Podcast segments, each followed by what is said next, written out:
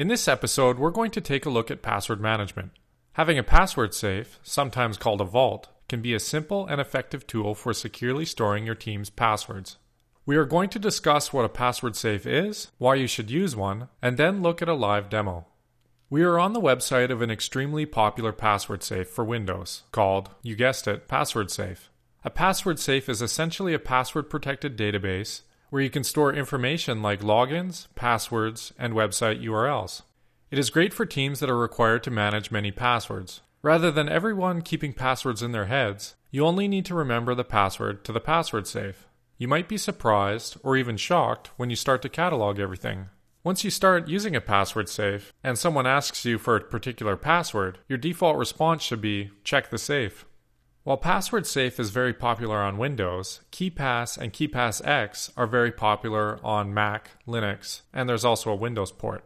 They are all free and open source software to boot. The interfaces are essentially the same, and since I'm running Linux, I'm going to demo KeePass X today. Alright, let me show you what a password safe looks like. When you start the password safe, you'll be presented with a dialog box asking for the password.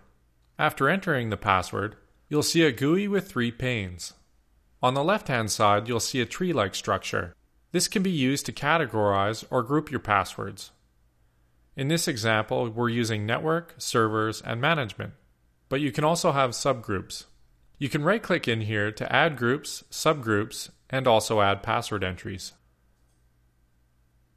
The right hand pane is used to store actual password entries.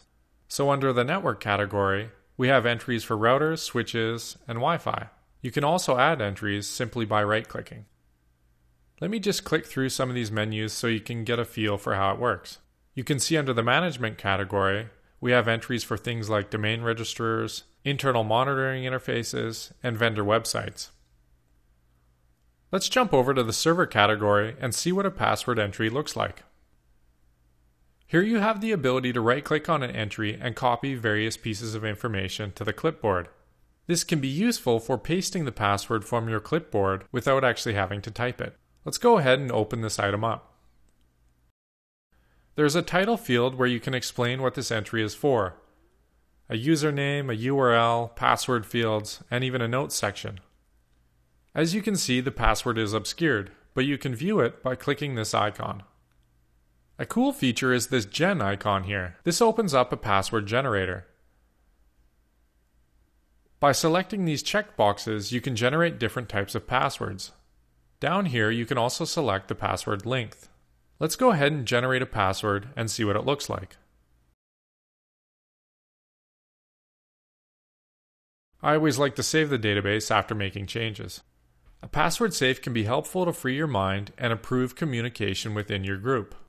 Now that you know what a password safe is, I hope you'll start to use one. Just remember that when someone asks for a password, your default response should be check the safe. Alright, that concludes this episode. Thanks for watching. If you would like to get notified about future episodes, please subscribe to my mailing list. You can do this by going to the Get Notified link in the header and entering your email address. Have questions, comments, or concerns about this episode? What about episode ideas? I'd love to hear your feedback, either good or bad. Shoot me an email, justin at sysadmincasts.com.